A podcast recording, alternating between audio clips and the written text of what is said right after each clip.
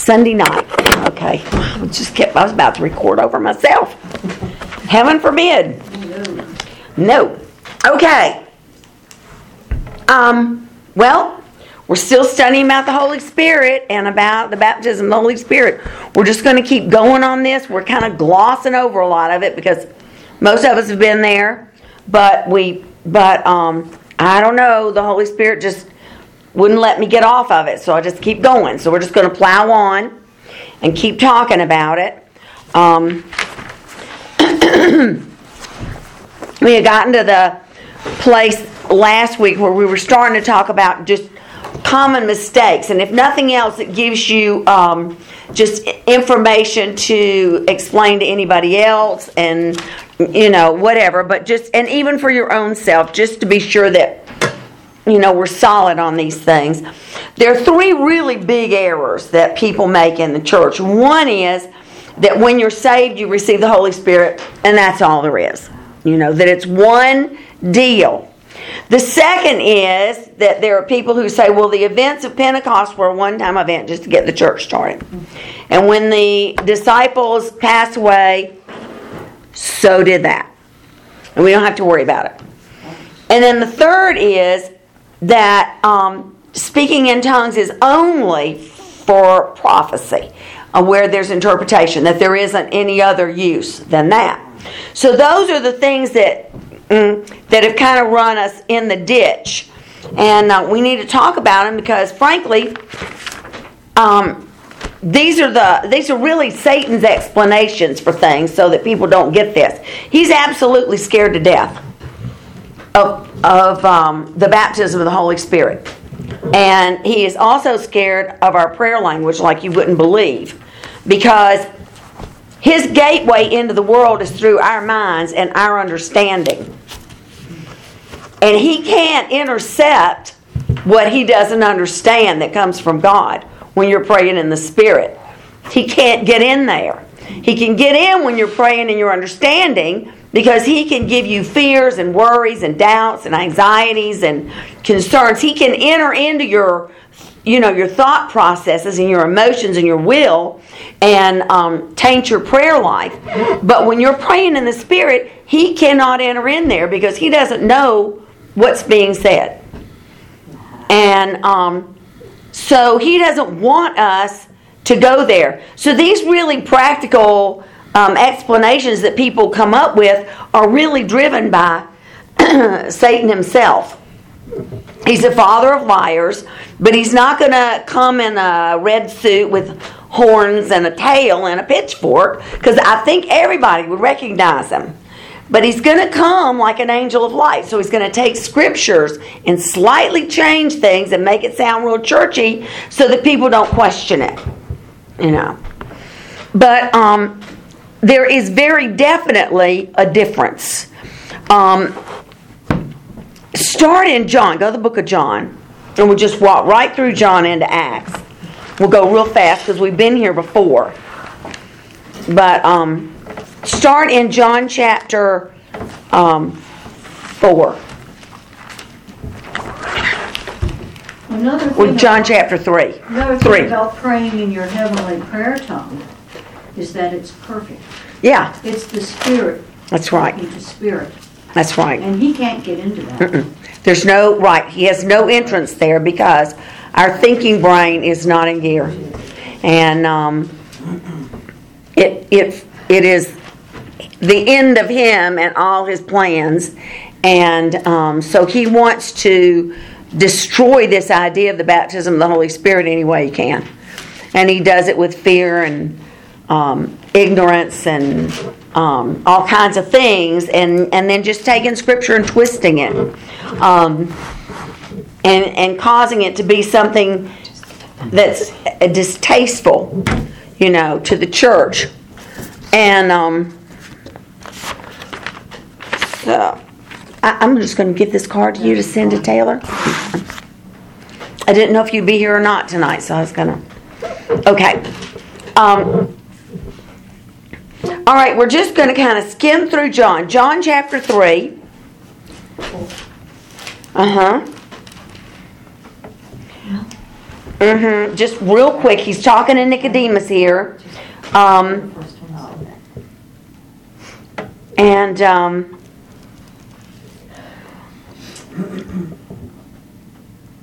verse 2 the same, Nicodemus, came to Jesus by night and said to him, Rabbi, we know that you're a teacher come from God, for no man can do these miracles that you do except God be with him. And Jesus answered and said to him, Verily I say unto you, except a man be born again, he cannot see the kingdom of God.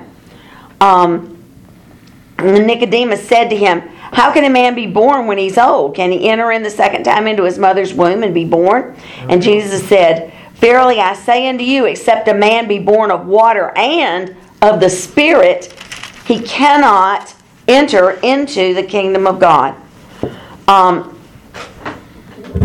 that would have made sense to Nicodemus. They had an understanding, except Nicodemus was trying to get at it from a physical standpoint. Although even the Jewish faith had an understanding, you know, the, if you wanted to become Jewish by faith, you had to be born again. People in the Middle East think that you were born a Jew, therefore you can't be anything else. You were born a Muslim, you know, they, and that they they believe that that's how they're born, so you can't be anything because you're that's what you are. You're a Muslim. You were born into that faith, so you are a Muslim. Like we were born in the United States, we are Americans but they believe that, that that's the way they're born. That's that's what their destiny is because they're born that way. So the concept of being born again means you start over in a new life, and you can and and um, so you die to the old life, whatever it was, and then and then you're raised to a new life.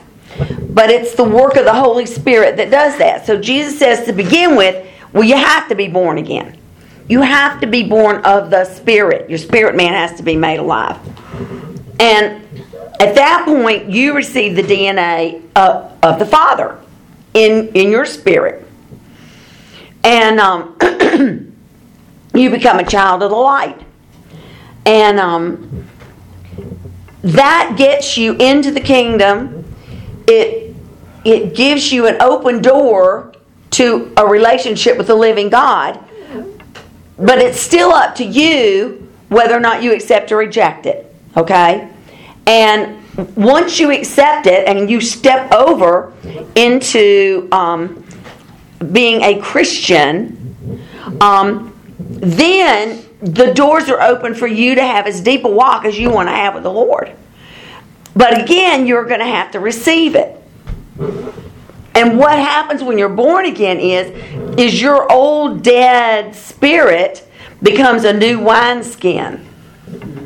That's when it becomes a new wineskin, capable of receiving new wine.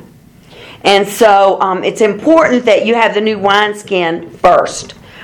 Then in John chapter 4, when he's speaking to this young woman, again, he's still talking about being born again, but he's past the born again, um, and he's talking about this woman is unclean. She's everything unclean. She's a Samaritan, she's a woman, and she's living with a man she's not married to. So, you know, that she's the lowest of the Samaritans. I mean, you know, she's like an outcast of the Samaritans. So uh, her life is riddled with uncleanness. So when he speaks to her, um, in verse 13, Jesus said to her, Whoever drinks of this water will thirst again. But whoever drinks of the water that I will give him shall never thirst. But the water I will give him will be in him a well of water springing up unto eternal life. Okay. It's the same picture. That well of water springing up is equivalent to the living water that would run through the washing pool at the temple in front of the place where they would sacrifice the animals.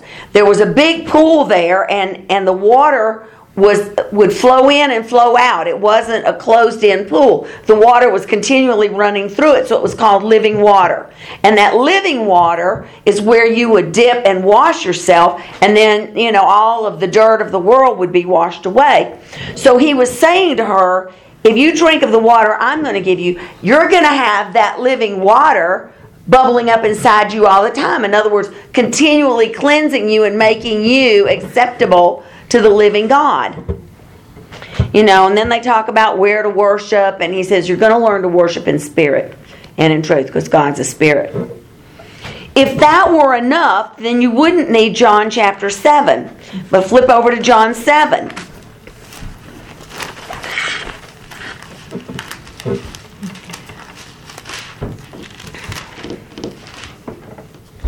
Okay. Verse 37. In the last day, that great day of the feast, Jesus stood and cried, saying, If any man thirst, let him come to me and drink. And he that believes on me, as the scripture has said, out of his belly will flow rivers of living water. But this he spoke of the Spirit, which they that believe on him should receive. For the Holy Ghost was not yet given, because Jesus was not yet glorified. Now, the key here is Jesus being glorified. He was not glorified until he returned to heaven and seated himself on the right hand of the Father. That's when he regained all of his glory. And at that point, he sent the Holy Spirit. So, this is the picture of that living water running out of your belly into the world, which is an entirely different thing than a spring, a wellspring of life bubbling up inside. It's different. Then, John 20. Go to John 20 real quick. Hmm.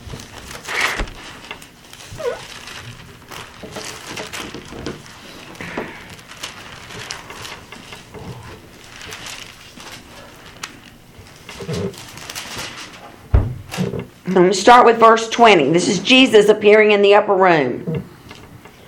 and when he had so said, he showed unto them his hands and his side. And the disciples were glad when they saw the Lord. And then Jesus said to them again, Peace be unto you. As my Father has sent me, even so I send you. And when he had said this, he breathed on them and said to them, Receive the Holy Ghost. Okay, at this point, he is breathing on them the same picture as in Genesis chapter 2, where, where God takes that lump of clay and puts divine essence into that man. And he becomes full of Zoe in the Greek, which would be divine essence, divine life, okay? So Jesus breathes on these spirit dead men, and they receive the Holy Spirit. In other words, their old dried wineskins have become new wineskins. Um, somebody said to me the other day, they said, well, if. um, if they weren't born again, how is it that Jesus could send them out, you, know, before he was crucified and they could go and do miracles and things? And um, the truth of that is, is that fallen men were doing those things back in the Old Testament.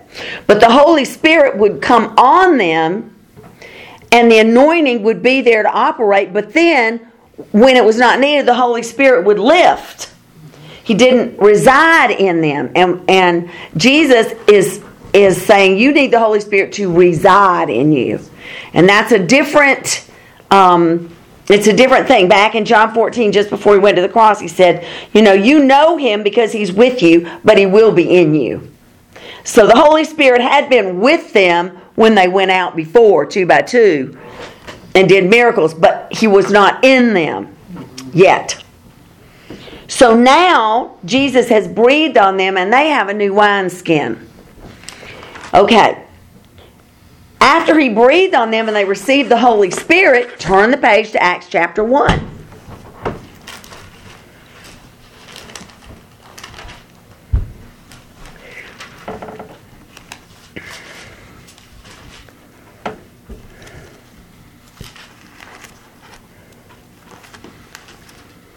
Okay, and Jesus had just told them, stay put, until the Holy Father, until the Holy Spirit comes. Look at verse 4.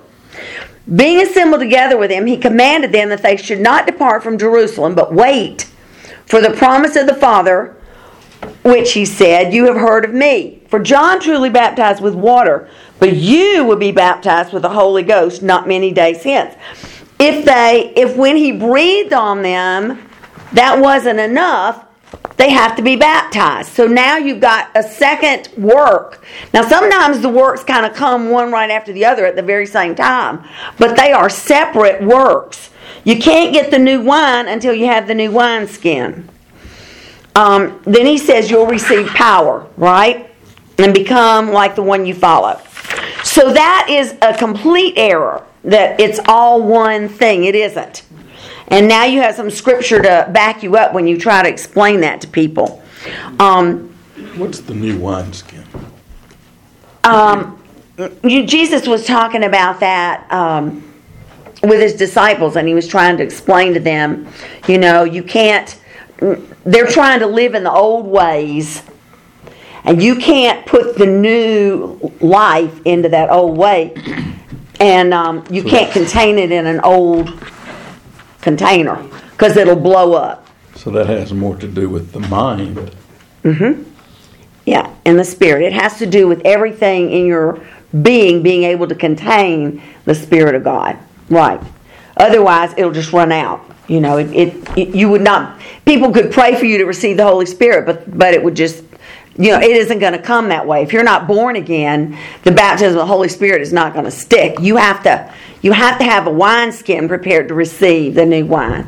You have to. The recreated spirit. Yes, exactly right. Recreated spirit for the Holy Spirit to come and dwell and Right. In the fullness. the Exactly right. Core. Yes, that's exactly right. In fullness. So Jesus was saying, you know, you, you have to you have to be prepared to receive that power. And the only way you can do that is by having a new wineskin, a new spirit to contain, uh, you know, to contain the fullness of what God has to offer. Um, yeah. Go figure. But um, Jesus was a perfect man, you know. He was, he never sinned. So, being the Son of God, in the sense that the Holy Spirit's DNA was in Mary, and so God the Father um, united with Mary. Mary made him that flesh body, but it was Jesus, it was Father's DNA in his spirit man. Jesus was never a you know a dead spirit man. He's the second Adam, the sinless man. Okay, so he did not have a spirit that needed to be born again. However, he lived on earth fully as a man. And um, you and I, when we're born again, we come to that place where we have this flesh body given to us by our parents, but our spirit man has the DNA of God in it. You know, now we are a child of the living God because um, John says it in, in 1 John. He says, You have the seed of the Father now. So now we have reached the place where we are capable, as Jesus was, as a man with a godly spirit in him. Once you're born again, you become like him in that you are a human being, but now you have a godly spirit in you with the DNA of the Father. The Holy Spirit just comes in and lives, right? You guys with me on that? Okay. but Jesus never did manifest any charisma, any of the benefits of grace were not manifested in him until after he was baptized in the Holy Spirit. There was there were no miracles, there was nothing until after he was baptized in the Holy Spirit at 30. You know, and John says, Yeah, I baptized him with water, but when he came up out of the water, I saw the Holy Spirit come down and just rest on him. You know, that was the baptism of the Holy Spirit. And then the very next verse it says, And being full of the Holy Spirit, you know, he went into the wilderness. The Holy Spirit led him into the wilderness. So he was filled without measure at that point. And when he came back, he began to um, manifest the grace of God in public. Um, the grace of God flowed through him. Those rivers of living water were there everywhere he went. Um, I love it in the story where the guy was lowered down through the roof to be healed. It didn't say Jesus was there, the healer was in the room to heal him. It says the power to heal was present. Not Jesus, but the power to heal was present through him. And um, so it was the Holy Spirit, the Father, working through Jesus, who is the willing vessel, that allow that man to be healed.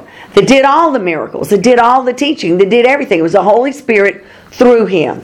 The things I said, the you know, the Father told me to say. The things that I did, he, the Father did the works. So, so like him, you know, when you look at Jesus, we're without excuse. So when he looked at the disciples in John 14, he said, The things that I'll do, you'll do also. And greater things than these when I go to the Father. In other words, when I'm glorified. Because I'm going to send the Holy Spirit, and then you will become like me. And you'll be able to do the things that I do and greater things. Because that's when the baptism of the Holy Spirit kicked in. Um, and then the supernatural flowed through him. Um, but it was two separate events. Okay? All right, the second era we can quickly go through. Pentecost was a one time event. When the apostles died, the manifestations died too. Not true, because there were 120 people in the upper room. So it wasn't just the apostles to begin with. It was 120. and then they went out and got 3,000 saved, and how, who knows how many of those were filled with the Holy Spirit. Then the Corinthians got filled with the Holy Spirit. The Ephesians, 20 years later, after, after Pentecost, 20 years later, the Ephesians got baptized in the Holy Spirit. So you you have to come to the conclusion that it is an ongoing thing. Um, we're still writing the book of Acts. You know, we are in the book of Acts, in that this is the church age. And we should be looking like these disciples. Um, you know, we, we need to do that.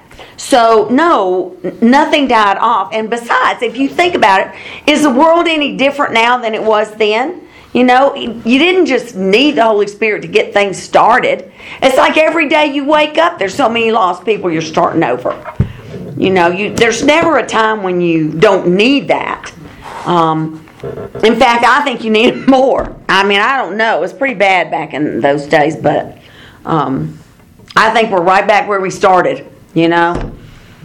Nothing has changed, and we definitely need um, the Holy Spirit. Um, okay, third era. If God meant for me to speak with tongues, baptize me in the Holy Spirit, He give it to me. This one I hear a lot. It makes me impatient. Um, part of it is right. If God meant for you to have it, He'd give it to you. But the truth is, He did. It's on the table. The gift is on the table. It's wrapped and your name is on it. Um, the manifestation of tongues in prophecy with interpretation of tongues, that's one of the benefits for ministry in the world. But when you are baptized in the Holy Spirit, you are given a prayer language. It's, it is a manifestation, uh, an outward manifestation of what happened on the inside. Okay? Um, God has fully equipped us, and He's saved us, and He's gone into heaven and sent the Holy Spirit. But you have to get born again by faith, you have to take it by faith and walk in it by faith. And so you also have to take the Holy Spirit by faith and walk in it by faith. Um, and as revelation comes to us, we all, in, in every area of our lives, it's always on the table. If God gives you revelation, He's just showing you what is. But then it's always up to us to accept or reject. It's always up to us whether we walk in it or not walk in it. He is never going to um, force you to do anything. You have to be the one to remove the lid on your vessel and choose to receive everything He has for you or not. Yeah, It's like everything else that he has for you in his storehouse. right, You have to make a demand on it, receive it, Right. ask for it, but it's there for you. It is. For the taking. It is. But you have to decide if you're going to take it or not. right. Exactly right. And um, so when people say, well, if he meant for me to have it, he'd give it to me, I don't know whether they think he's going to come down and hit him with a two by four or what, but it's already done. It Everything is given. It's just whether or not you want to pick it up off the table. That's your choice. Okay. Um, elephant in the room. We're going to answer the question why, of all the things in the whole world, in the universe, that God could have given us as a benefit of being baptized in the Holy Spirit, why tongues? Well, it could have been anything. Why did He choose tongues? And there's really a good reason. It's really a good reason. Okay, back to Genesis 1 here. Go back to Genesis 1. You might as well just go there and let's just do it. Old ground, but we're connecting new dots here. Okay?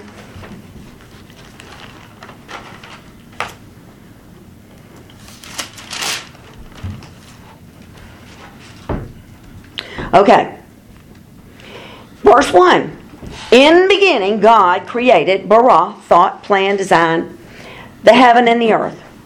And the earth was without form and void, and darkness was on the face of the deep, and the Spirit of God moved upon the face of the waters, and God said, We'll just stop right there. Okay.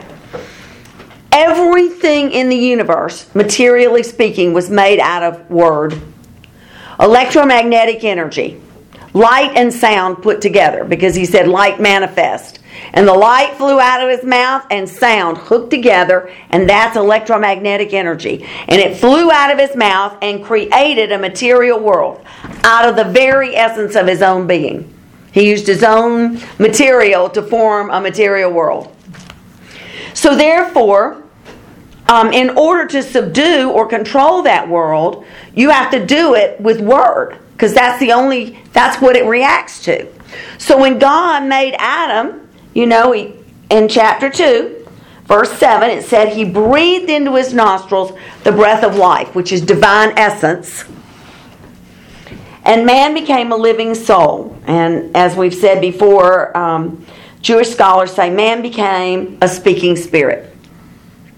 And God said, You subdue the earth, be fruitful, full of what kind of fruit? We've always just thought children. But what kind of fruit did He intend us to be fruitful of? The fruit of the Spirit. We were a spirit being, and He wanted us to be full of the fruit of the Spirit and fill up the earth from the kingdom, you know, from the spirit out into the material, just like God did. God started it, and He intended for man to finish it. Okay.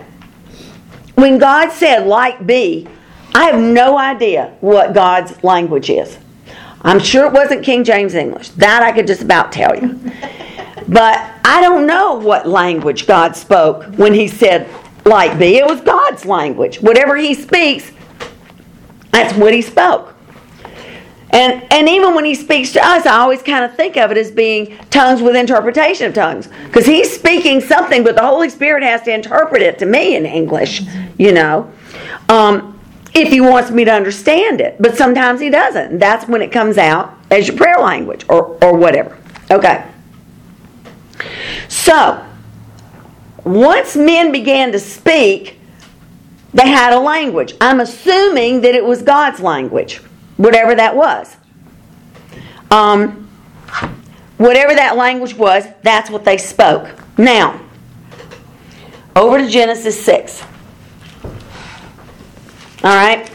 Men had fallen by then, their imaginations were perverted. All right? And everybody got in trouble because the, the uh, fallen angels mated with women. And there was a, a mess in the world. Every man was evil all the time. Every thought was evil all the time. Okay. And at that time, men all spoke the same language. but they had a perverted imagination. You know, and they were all sort of on the same page. So when one fell, they just all went like dominoes, except Noah. And I, I think about Noah. Noah was born just a few years after Adam died. So his dad and his granddad and his great granddad, they all knew Noah. So they all came up speaking whatever language Noah spoke. Adam. I mean, Adam, excuse me. They all knew Adam. So they all came up speaking whatever language Adam spoke, which was God language. So when God wiped everybody out, just look at, at chapter 6. We'll just read a little bit here. And it came to pass, verse 1, when men began to multiply on the face of the earth, and daughters were born to them, that the sons of God saw the daughters of men, that they were fair, and they took them wives of all which they chose. And the Lord said, My spirit will not always strive with man, for that he is also flesh. But his days will be a 120 years. and there were giants in, in the earth in those days. And here I go again. And also after that, when the sons of God came in with the daughters of men, and they bare children to them, the same became violent men, mighty men, which were of old, men of renown. And God saw that the wickedness of man was great in the earth, and that every imagination of his thoughts of his heart was only evil continually. All right? So, flood came, everybody's wiped out but Noah and his family. and again, when they got off the boat, eight people. Now we're starting over again with eight. I like it because eight's the number of new life anyway, so it's kind of cool, isn't it? Um, oh, for Pete's sake, there it is. All right. Scary in my purse. I'm telling you, it's really scary in there these days. Okay, now go to chapter 10. now keep in mind, everybody's still speaking Noah's language, which was Adam's language, God's language. So they had a great deal of power to affect the universe with what they said and what they, you know, with their thoughts. And um, this is what happened.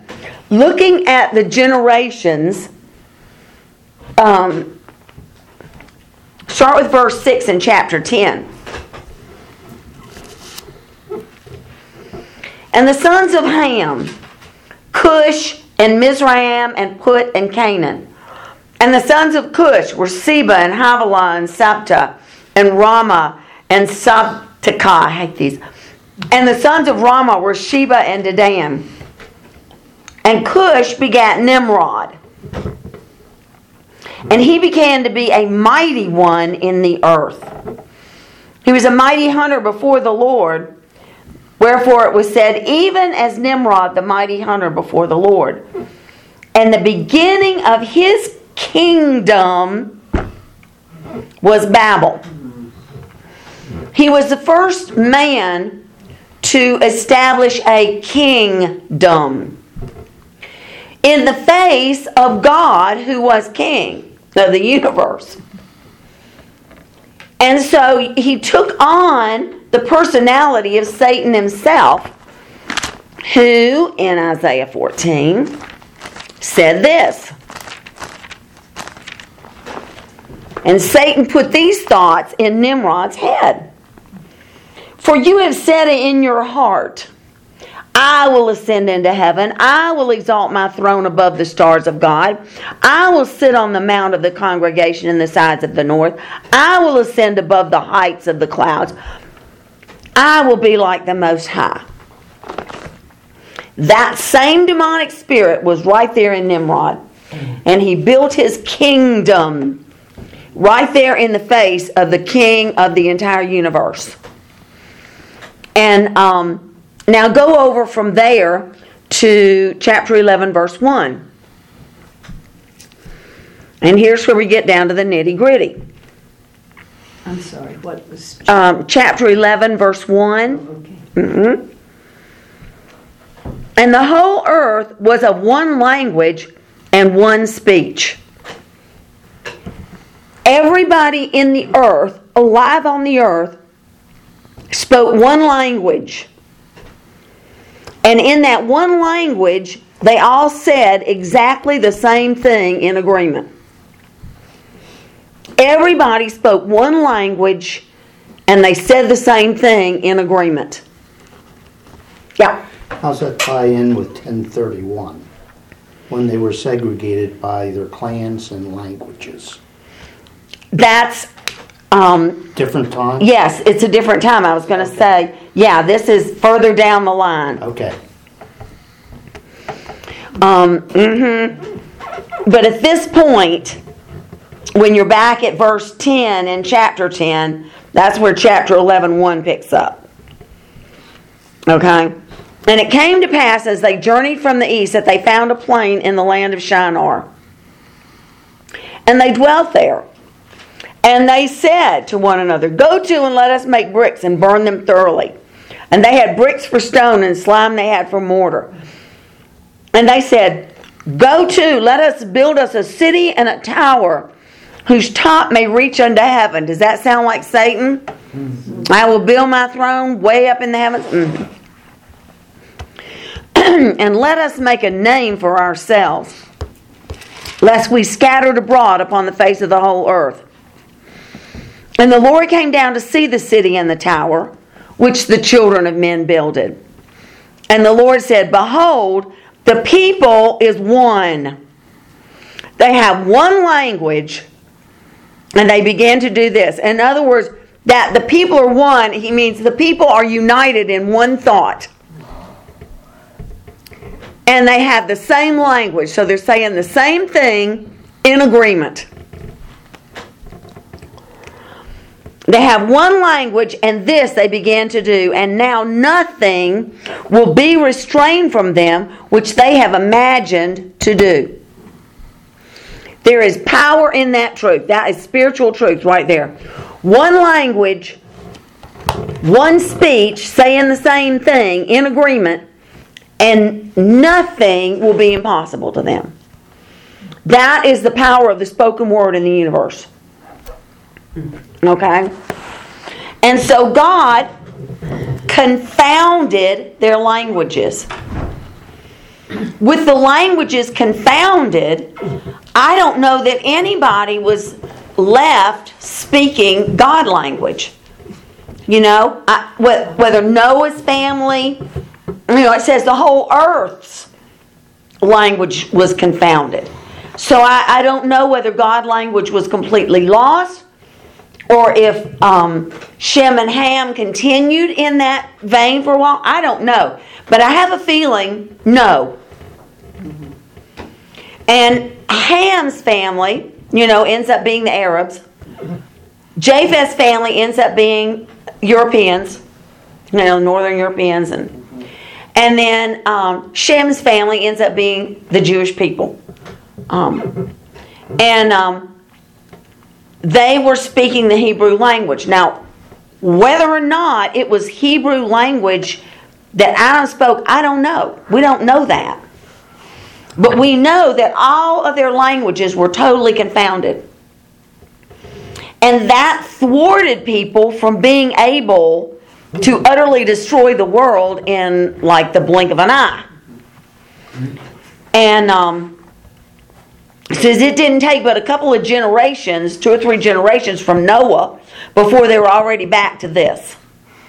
Danger of one world government. Yes, exactly right. And um, there's always power in you know in that unity of people, one language and one declaration.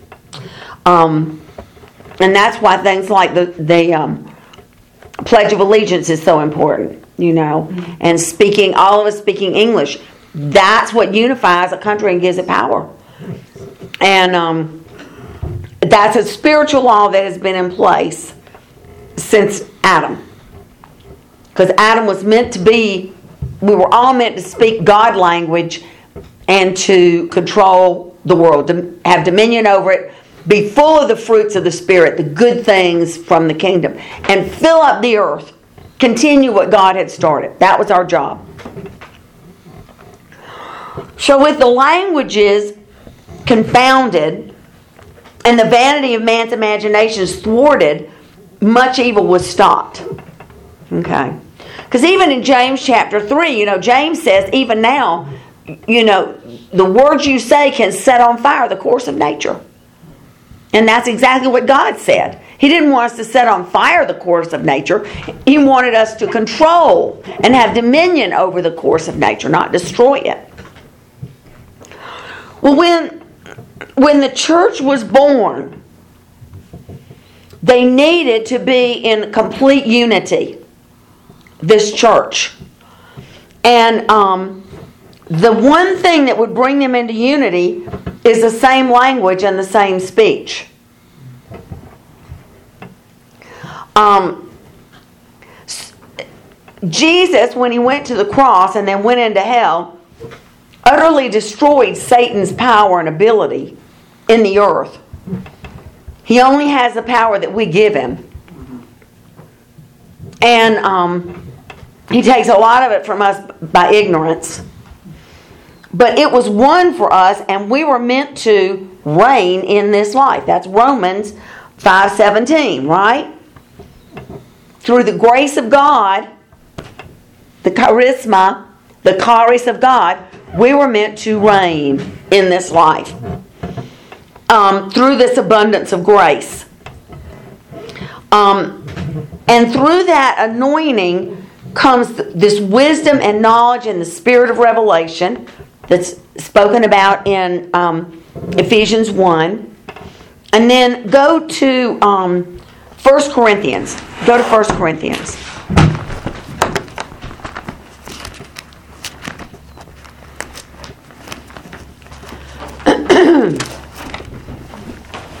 Chapter 1. Now, He's speaking to a body that has been badly shredded.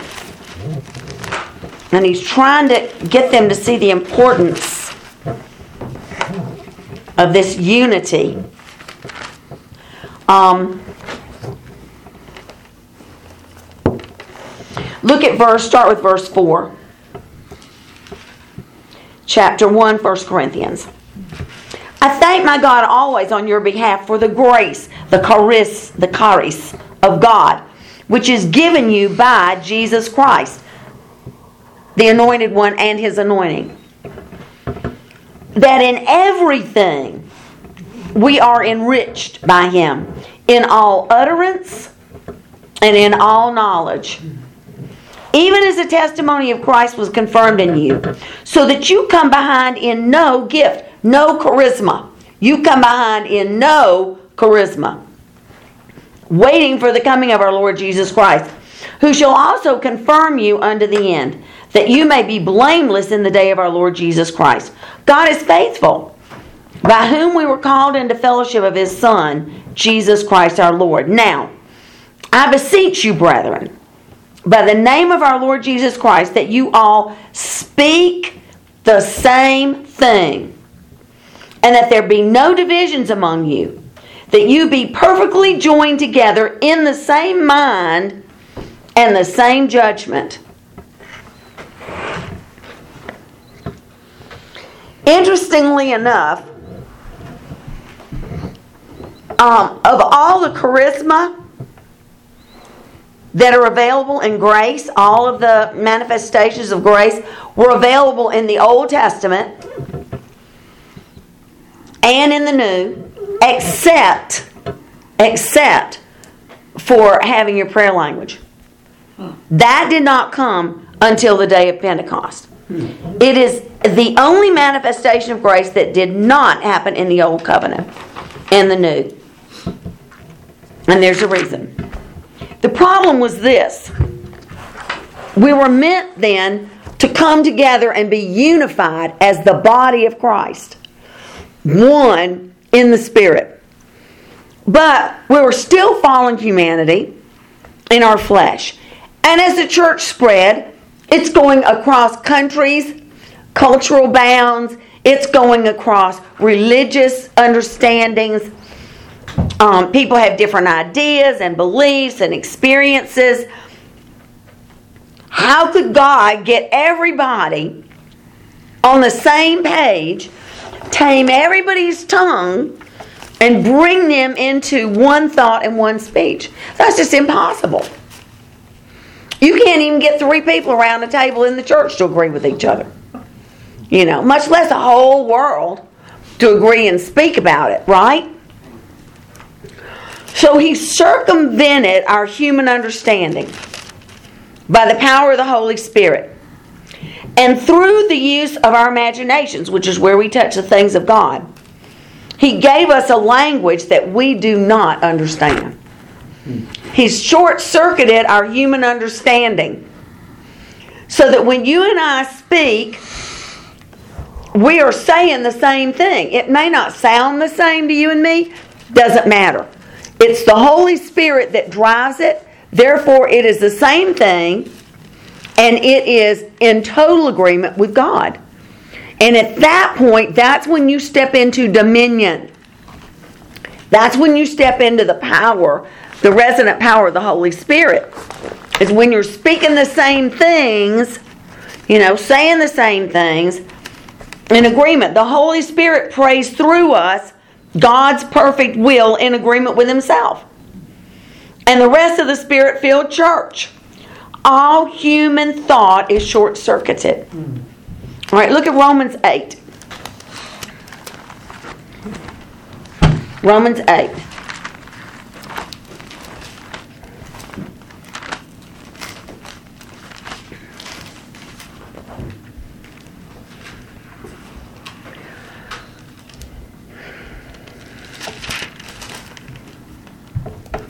Okay. Paul's talking here about how everything in existence is groaning under the fall.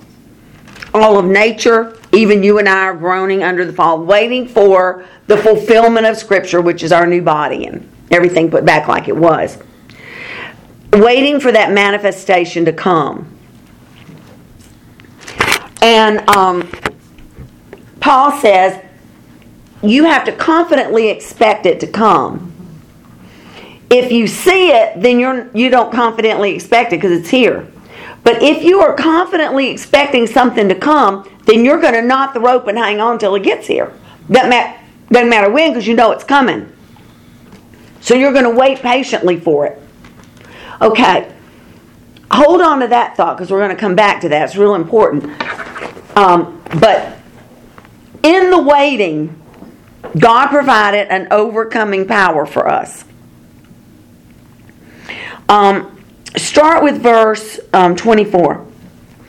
He's using the word hope here, but the word hope is confident expectations. So I'm going to use confident expectations instead of hope, okay? Verse 24. For we are saved by confident expectation. But confident expectation that is seen is not confident expectation. For what a man sees, what does he yet expect? Right? He's not confidently expecting it. But if we confidently expect what we do not see, then we do with patience wait for it. And likewise, the Spirit also helps our infirmities while we're waiting. The word infirmities there is the word in the Greek asthenia. And it means the inability to get results, being powerless to, to accomplish something. It doesn't mean sickness. Okay? The word infirmities is asthenia, A S T H E N E I A. And it means the inability to get results, powerless to accomplish something. Okay? So when you and I are, have no ability and this is why it's important. Everything in the earth is groaning, it's fallen. The only hope for, for creation right now is the manifestations of the Son of God. That's us. Standing up and pushing back the curse and releasing the blessings of God in that place. Taking territory. We were never meant to sit still, we're always meant to take territory. Continue to release the goodness of God in the earth. But you and I, when you look at this world, we're just pretty much unable to get the job done. So when we reach that point of not being able to get the job done, the Holy Spirit steps in. Okay. Likewise, the Spirit also helps our inability to get things done. For we know not what we should pray for as we ought, but the Spirit itself makes intercessions for us with groanings which cannot be uttered. Okay? That literally means with um, the word groanings is just a fountain or a flowing or a wellspring of unintelligible language, is what that literally translates to. The Holy Spirit makes intercession through us with a fountain of unex- unintelligible language, a language that we don't know. Okay? And he that searches the hearts knows what's in the mind of the Spirit because he makes intercession for the saints according to the will of God. When you're praying in that prayer language and you know that the Holy Spirit is praying through you, you are in perfect agreement with the will of God.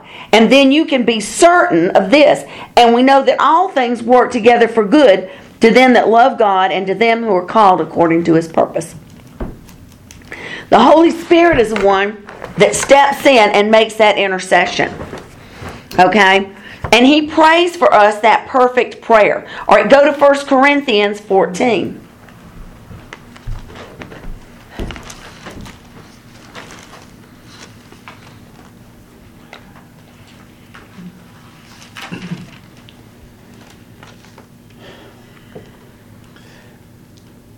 Want to mention one thing. Yeah. Back after, it, it seems that when God does things through me, it's like like a, a, a puff of whatever it is, and, and it goes on. And uh, but uh, we were social drinkers, and we I had enough liquor there I could make you about anything you, you name, you know, and. Uh, we had this this thing, and uh, I got to the point that I didn't feel it was right. That one out of five people that take the first drink can never quit, Yeah. and I didn't want to be the first one. So uh, I called the hospital, and they came up and and uh, took the bottles and everything, and they measured how many uh, uh, inches there was and and all that stuff, and. Uh, they gave it to me in a number that I took it off my income tax. There you go. Donation right to the a donation. to the toilet. Yeah. But the interesting thing was that that uh, I never missed it, mm-hmm. and and I it didn't bother me that other people drank or something. That you know that's their business, you know, and uh, uh, it's not sinful, you know. Right. But it just wasn't right for me. Right. And uh, so I just backed away from that, you know. Yeah, and and that is that's part of that of what the Holy Spirit does in your life. You know, the closer you get to it, the more He starts to prune stuff.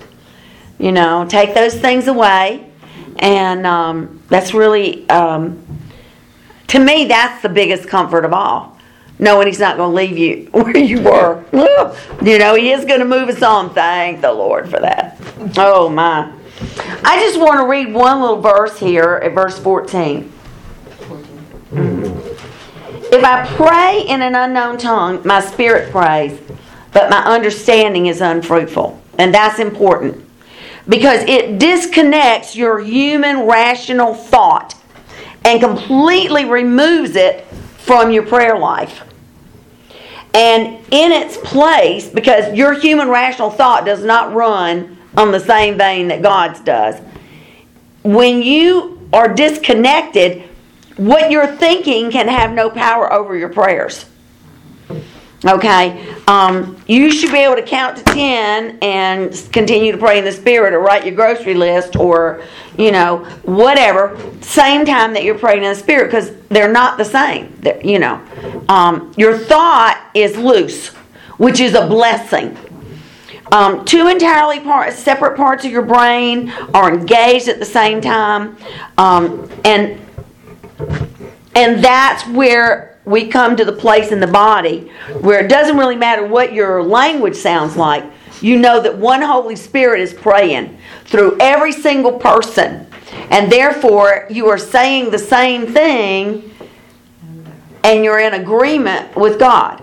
Okay, And there's freedom in it. and there's freedom in There's no burden in trying to figure out what to say. That's exactly right, and. Well, you gave up control. That's it. And this has restored one language, one declaration to the body of believers. And God had to do it supernaturally. That's why He gave us a prayer language. So that He could, through us, supernaturally circumvent our human understanding and put us all on the same page. Speaking the same thing in agreement. It, it won't sound the same to our ears, but I don't care. Um, it's the perfect prayer that the Holy Spirit designs, and it will be in 100% agreement with what God says. And it'll be a God language. Whatever it is, you know, it's God's language. It's one language, and it's, and it's one speech. Okay? Um, it's kind of a Smith Wigglesworth is just really a cool guy, but he said like this: if you get in the place, um, um, wait a minute, let me see where I am.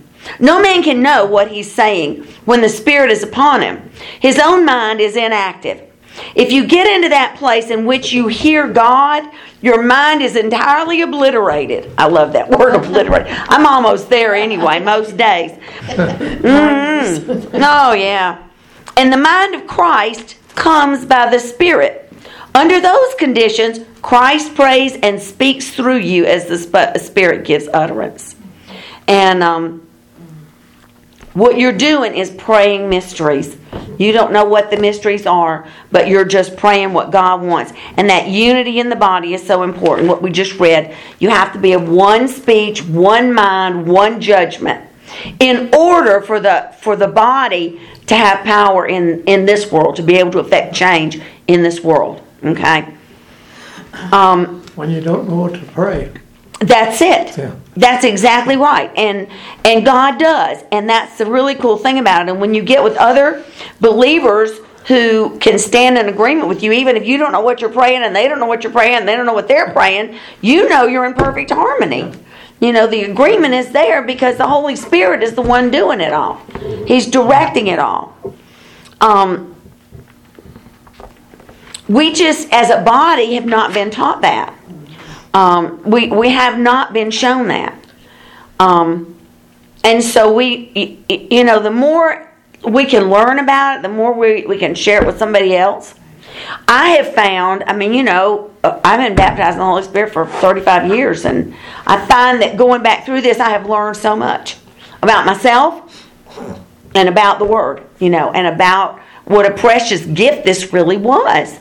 Um, and Kenneth Hagin says this one a supernatural utterance by the Holy Spirit in languages never learned by the speaker and not understood by the mind of the speaker, nor necessarily understood by any of the hearers. Speaking in tongues has nothing to do with linguistic ability. It has nothing to do with the mind or the intellect of a man. It is a vocal miracle. Don't you just love that? I said, that is just so cool. A vocal miracle, which is what it is. Which is what it is. so that's why tongues. That's why. Yeah. I've just been sitting here grinning to myself. I have a story about your um, point number two, where people don't believe that the gifts of the Spirit are for now, that they're just from the old days. Well, we live in Lakewood, Smiths and me. And that is a very popular neighborhood for the Jehovah's Witnesses to come through. And they Yeah, I bet it through. Quite often when the weather's nice. Uh-huh. And I used to like just say, well, you know, I'm a very active member, Yeah. you know, the United Methodist Church, and I'm steadfast in my faith, and you know, I Right. pretty much would end the conversation. And I got to thinking, you know, these people don't believe that Jesus is really divine. Right. They'll use the name of Jesus to try to get in your door, but they don't really believe mm. like we do, and they don't believe in the Right. three part God and all Right. that. And so I got to thinking, you know, maybe I need to try to help these people. Like they're trying me. Okay, I, Oh, She I got into the step out of vortex. My boldness, okay? Yeah. So, you know, these young guys would come and, you know, I'd start saying about, well, about the gifts of the Spirit, and I've experienced and I mm-hmm. know and I know Yeah. and I know. Because I've experienced it, Right. and I know it's for real. Yeah. Well, then they start sending some of the older people, the elders. so one day I'm standing outside and it's like springtime or something. Yeah. And I'm in my driveway with my gardening Clothes on. on, Yeah. You know, and, and, and this older couple pull at the end of my driveway. And the man sits there at the drive, uh, the steering wheel. And this woman, she's all dressed up in her Sunday clothes. And she comes up to me and she has a question for me. And she asked me this question about what happened between Genesis 1 1 and Genesis 1 2. I said, Oh, yeah, I've read all about that. And I started explaining all of this about what happened in the, Yeah. between the two verses. And I said, Do you have the Dake Bible? Well, no. And she was interested to know what the Dake Bible Yeah. is. So I went in and I brought it out. Yeah. That, that, that Yeah. Bible weighs about 25 pounds. Yeah. And it's got mm, everything. Everything. And I started, I opened up to it and I show her this Bible and I Oh, that's show funny. her all the commentary I'm talking about, all this and all. And she's there, mm-hmm, mm-hmm, mm And then uh, I said, now, you had questions for me. Let me ask you a question.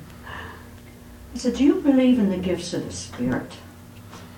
And her answer was, number two, oh yeah, well, you know, that was back in the days of Jesus and the disciples. Mm-hmm. But we don't have that nowadays. oh, yes, we do. So I said, do you believe that God was, is, and always will be? Yes. Do you believe that the word of the Bible is true? Oh, yes, all the word is true. I said, do you believe that God is never changes? That what was still is? Mm-hmm. Yes. I said, well, the whole New Testament talks about the gifts of the Spirit. Do you believe that that word is true? Ah.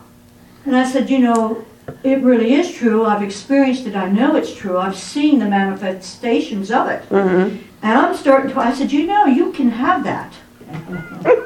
You can have the gifts bet of the she couldn't Spirit. wait to You get in the car. speak in tongues. All you need to do is ask God for the gift.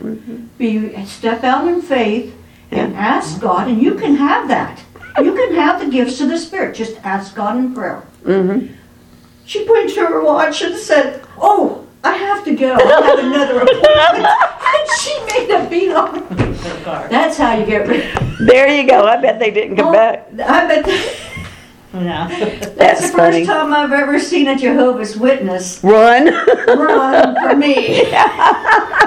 And I heard the windows That's were it. open, and the man was taking in every word too. Good. Praise the Yeah. Lord. And I'm just waiting to see now if they come back. Come back. I bet they won't. I'm ready for I bet now. they've written off Lakewood.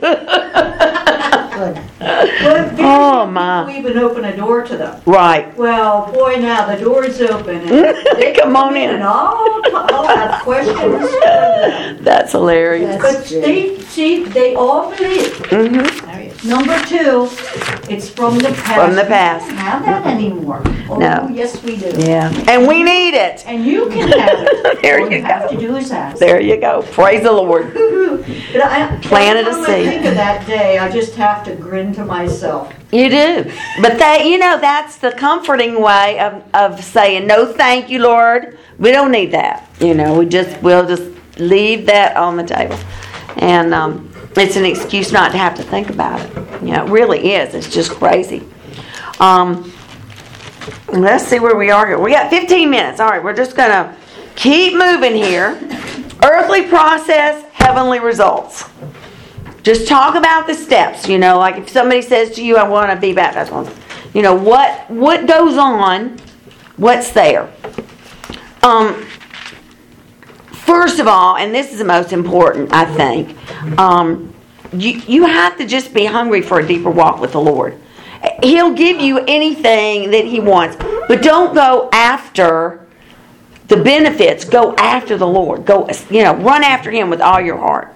And um, if you look in the book of Acts, I didn't dig out any examples, but you know, early on, there were several people who were following the disciples around and would see the baptism of the Holy Spirit and then speaking in tongues, and they go, "Oh, I want to be able to speak in tongues," you know, and the disciples would have to correct them, or, "Oh, I want to be able to lay hands on people and see them speak in tongues. Give me that miracle," you know, and and they're going, "No, you you have to seek the one, you know, you have to seek the one. You you have the wrong heart." So when you know when you're looking at it, just be sure that the heart is right.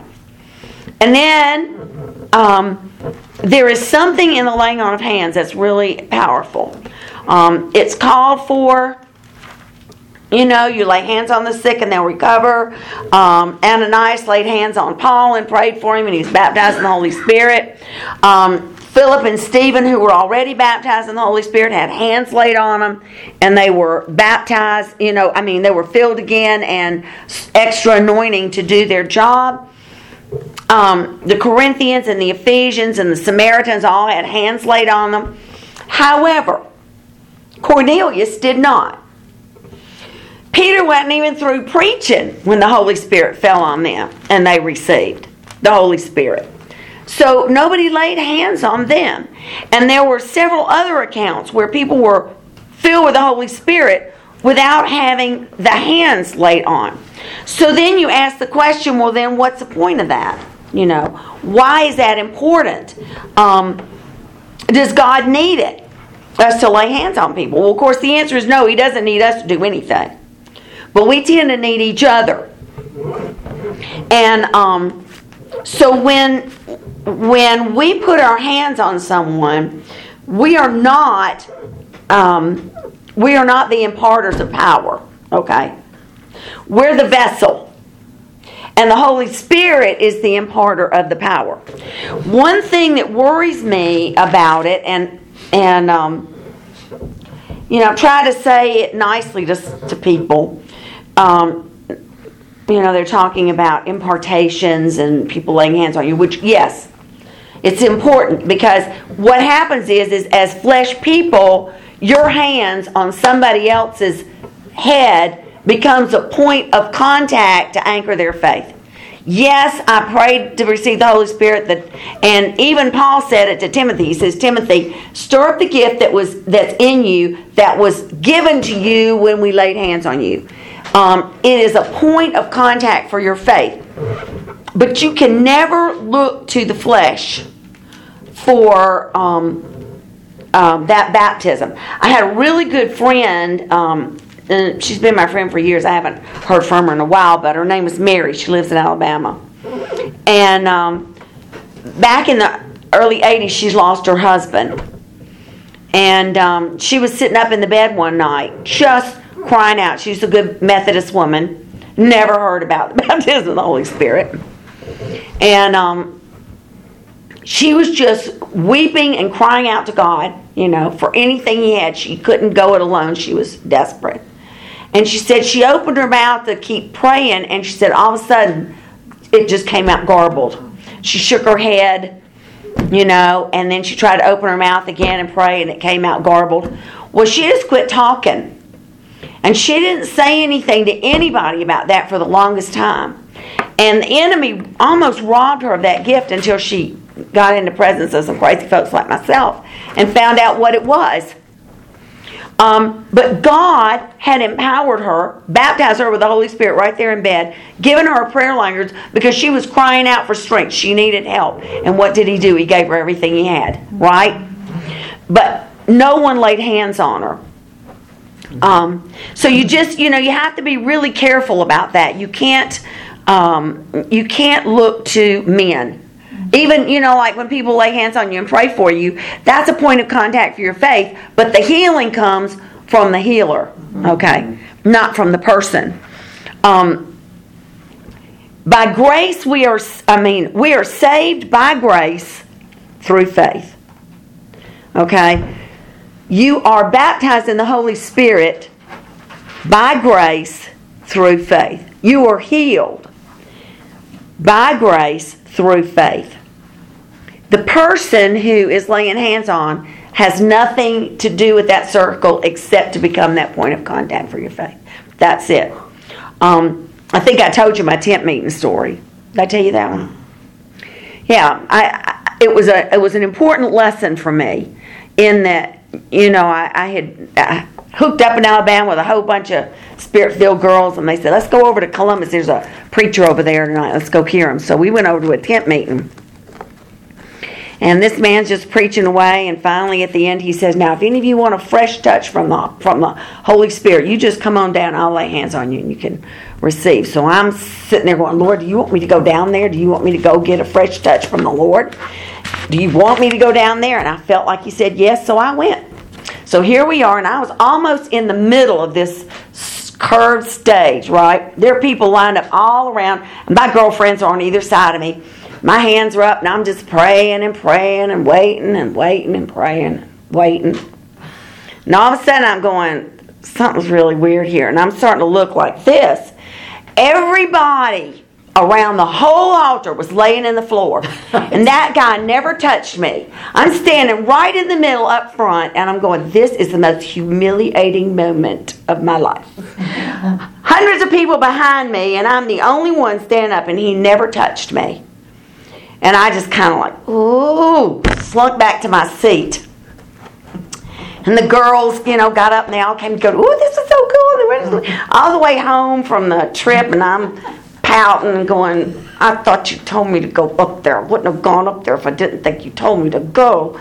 And um, just a few days later, I was still pouting over it. And one morning, the Lord said, Well, who'd you expect to receive it from? And I just went, bam. You know? I was looking for that man to touch me, and I was looking for that falling out, that flesh. You know, I was looking for that to come from a flesh man. God taught me a lesson. He did it on purpose, but I thought it was very cruel. and um, because it embarrassed me so, I have, I can't even remember being that embarrassed.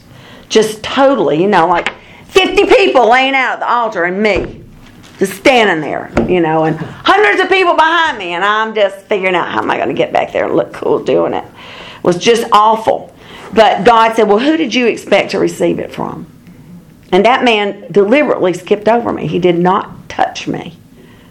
And I know that's because God was saying, I got to teach her a few things here, you know. yeah. You know, so you get it by faith. Everything has to come by faith. You know. Did you want to say something? went down to uh, Virginia, the college uh, for the years down there, mm-hmm. and uh, some about three thousand people there. Wow! And uh, and people were all around, and this uh, black man that was leading the thing, he said, "I said I know a lot of you have needs and problems." He said, uh, "I want to I want to take care of that for you," you know.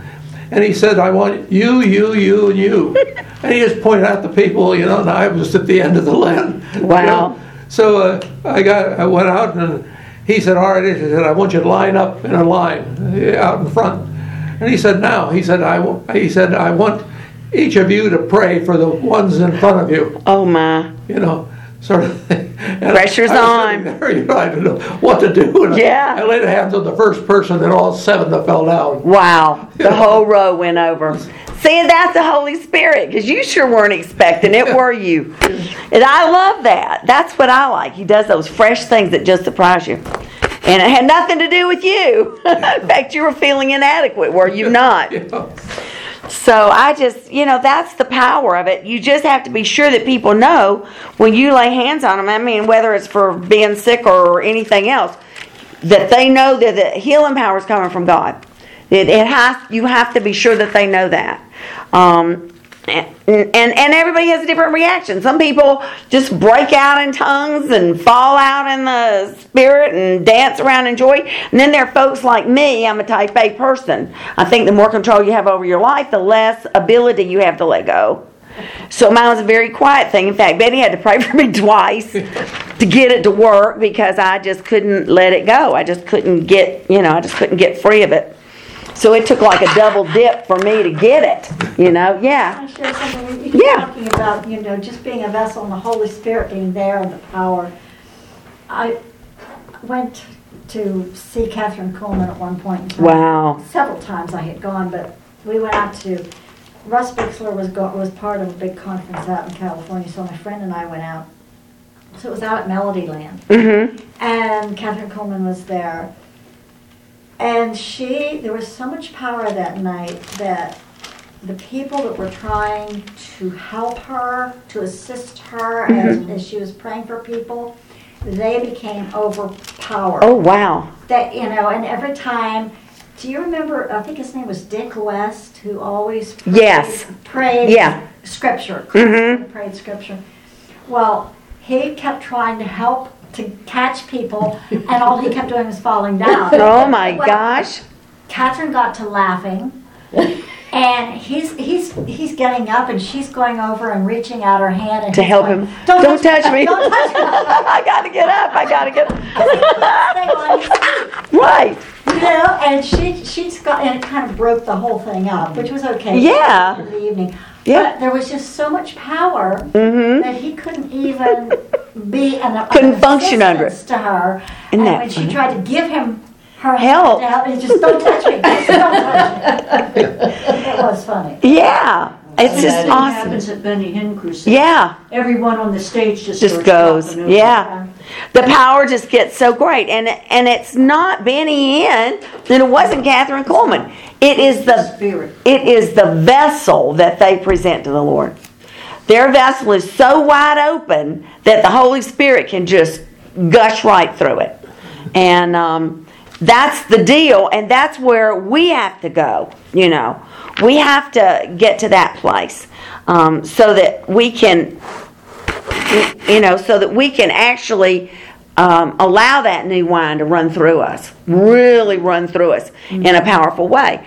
Um, we do have to allow it. we do have to allow it. That's exactly I it. We hinder ourselves. One of the stories that Willie Murphy told when he was in the choir for Kathryn Kuhlman, Mm-hmm. and he said that she would just wave her hand and the whole choir would We go just down, fall over. and there would be one black man standing because he was Yeah, because he wasn't gonna have it. He wasn't gonna have it. No. You know, Benny so Hinn funny. was mentored under Kathryn Kuhlman. and Yes, I remember she that. would walk onto the stage and the presence of the Holy Spirit would just walk out with her. Bef- She wouldn't say a word and people would just, like in Start to fall droves, over. jump up out of wheelchairs and all. But what you're mm-hmm. talking about, I experienced.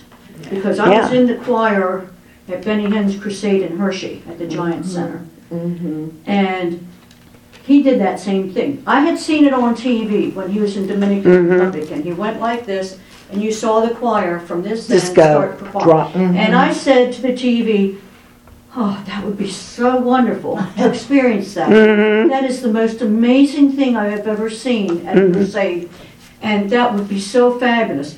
Well, when I was in the choir, Sure enough, he did that. He went to alto section. it just went right across. the ba- male bass, male tenors, the sopranos. And as his hand went in front of you, you felt the whole choir. Wow. There was about 300 of us Mm. in that choir that went. And he just went like this. And, we And everybody went over. down. Another time he said, touch.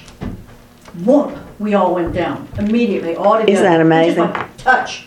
And went One. down. The third time, he's talking about God's will and purpose for your life and what do you want to do in ministry. Mm-hmm. And we were all to think about what we think Mm-hmm. and would you like those gifts to be associated? Would you like the gift and the anointing of God to fall on you? And you could say yes or no. Mm-hmm. You know, were you going to be obedient? Do Mm-hmm. you want to follow the will of God? And he didn't even do any of this. He, he just went like that. And those who wanted it, Went right out. I came up about a foot off the ground and slammed back into my I've chair. seen Mhm. that. I've seen that. Mm-hmm. And I laid there laughing. Mm-hmm. Those were hard seats and it did not hurt one bit. I just, was sitting there sprawled out like this, just laughing in the spirit. It was the most wonderful thing. Isn't it great? It's just great. And I know God's laughing because He loves to do stuff like that, you know? He touched you or lay hands No, on you. mm-mm. And that's the whole thing. Spirit doing the work. That's exactly right. And and you know it's the Spirit. You know it's the Spirit. But you had to be open to receive it. hmm That's right. If you shut yourself off from it, That's right. You were going to be left standing. But if you were open and willing to be obedient, mm-hmm. the Spirit came on you, and there you went. That's exactly right. Yeah, you. It's it is glorious, and as long as we know that we're not receiving it from the hands of any hen or from the hands of any human being, but rather through from God, you know. And they're the first ones to say it's not of them. Yeah, They yeah. know where that power's That's right. from, and they take no credit. That's right.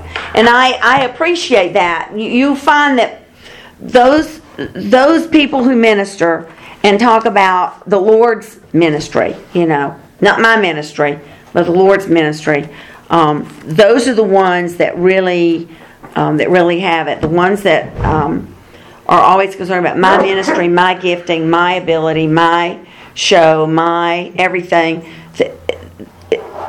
God doesn't. God dries him up pretty quick. You know, that's that's when you you know when you get over into darkness, and um, so he'll use you as long as he can, but you know the power doesn't flow. And um, so yes, and you're right. They are very quick to say it's not me, and that's that's the important thing. You know, and everybody needs to know that that it isn't. Not necessarily church either. No, it's not around here. It's not church. it's definitely not church around here. But um, I, I just think that we need to be wide open, and and not as a sideshow, but as um, as respect to the Lord. If He has things to give us, um, and Jesus paid such a price to get them to us, um, we should not close ourselves off to it at all. We should be wide open and ready to go um, with whatever He has. Um, it, it's a total hard attitude. The yeah. confusion is, is uh, the spirit is talked about in our, but no one mentions that the Holy Spirit is entirely diff, or, you know, a mm-hmm. different concept. You know, I just think Yeah. that everybody knows there's you're born of the Spirit, but yet they don't re- understand the Holy Spirit that comes in. Right. Don't know the power that it mm-hmm. right, and that's what I think Yeah. is the confusion of a lot of. They don't understand that they Right. can have that power if they Yeah. were born again. Really, born and again concept. right. Well, it's true, and and to my way of thinking, if you haven't experienced the fullness of the Spirit, you can't teach on the fullness of the Spirit because all you're doing is giving somebody hearsay. Mm-hmm. You know, you you, and so you're going to put your thoughts and your understandings on it and make it fit where you are. Only people who have experienced it can speak to it in a way that makes it real. You know, and um, so that's you know that's the deal. And we're in the business right now. We uh, you know, I, I know that there's a great outpouring coming. I know the Holy Spirit is moving.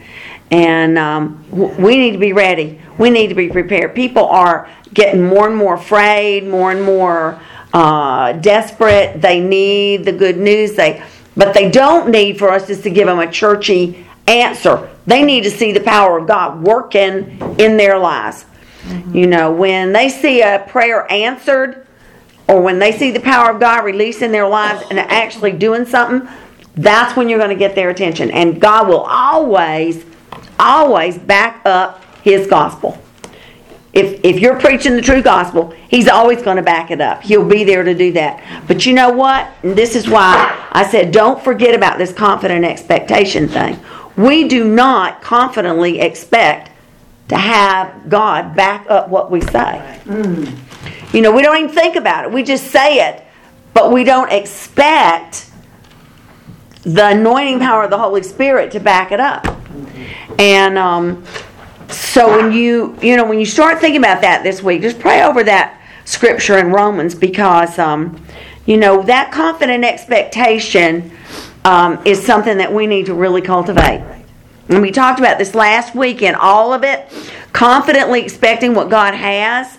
Um, but if you don't think about it at all, you're not expecting it, you know, you're not to, you know, God's not going to be there because because you're not really operating in full faith. You know, the disciples will go out and preach, but they fully expected for that guy to get up off the pavement at the gate at Beautiful. They fully expected it, you know. They fully expected it, and they didn't expect it to happen over a period of years. They expected him to get up. Yeah, and um, so we, I, I know that we are equipped. I know that we are filled. I know that we, you know, we the doors are wide open, and um, we just have to figure out now how to get, you know, how to move on, how to keep moving forward, and um, seeing more power um, released here. We need people to start talking about it, you know. As we are going to be persecuted. Oh, sure we are. Well, the devil absolutely does not even want this message going out. Um,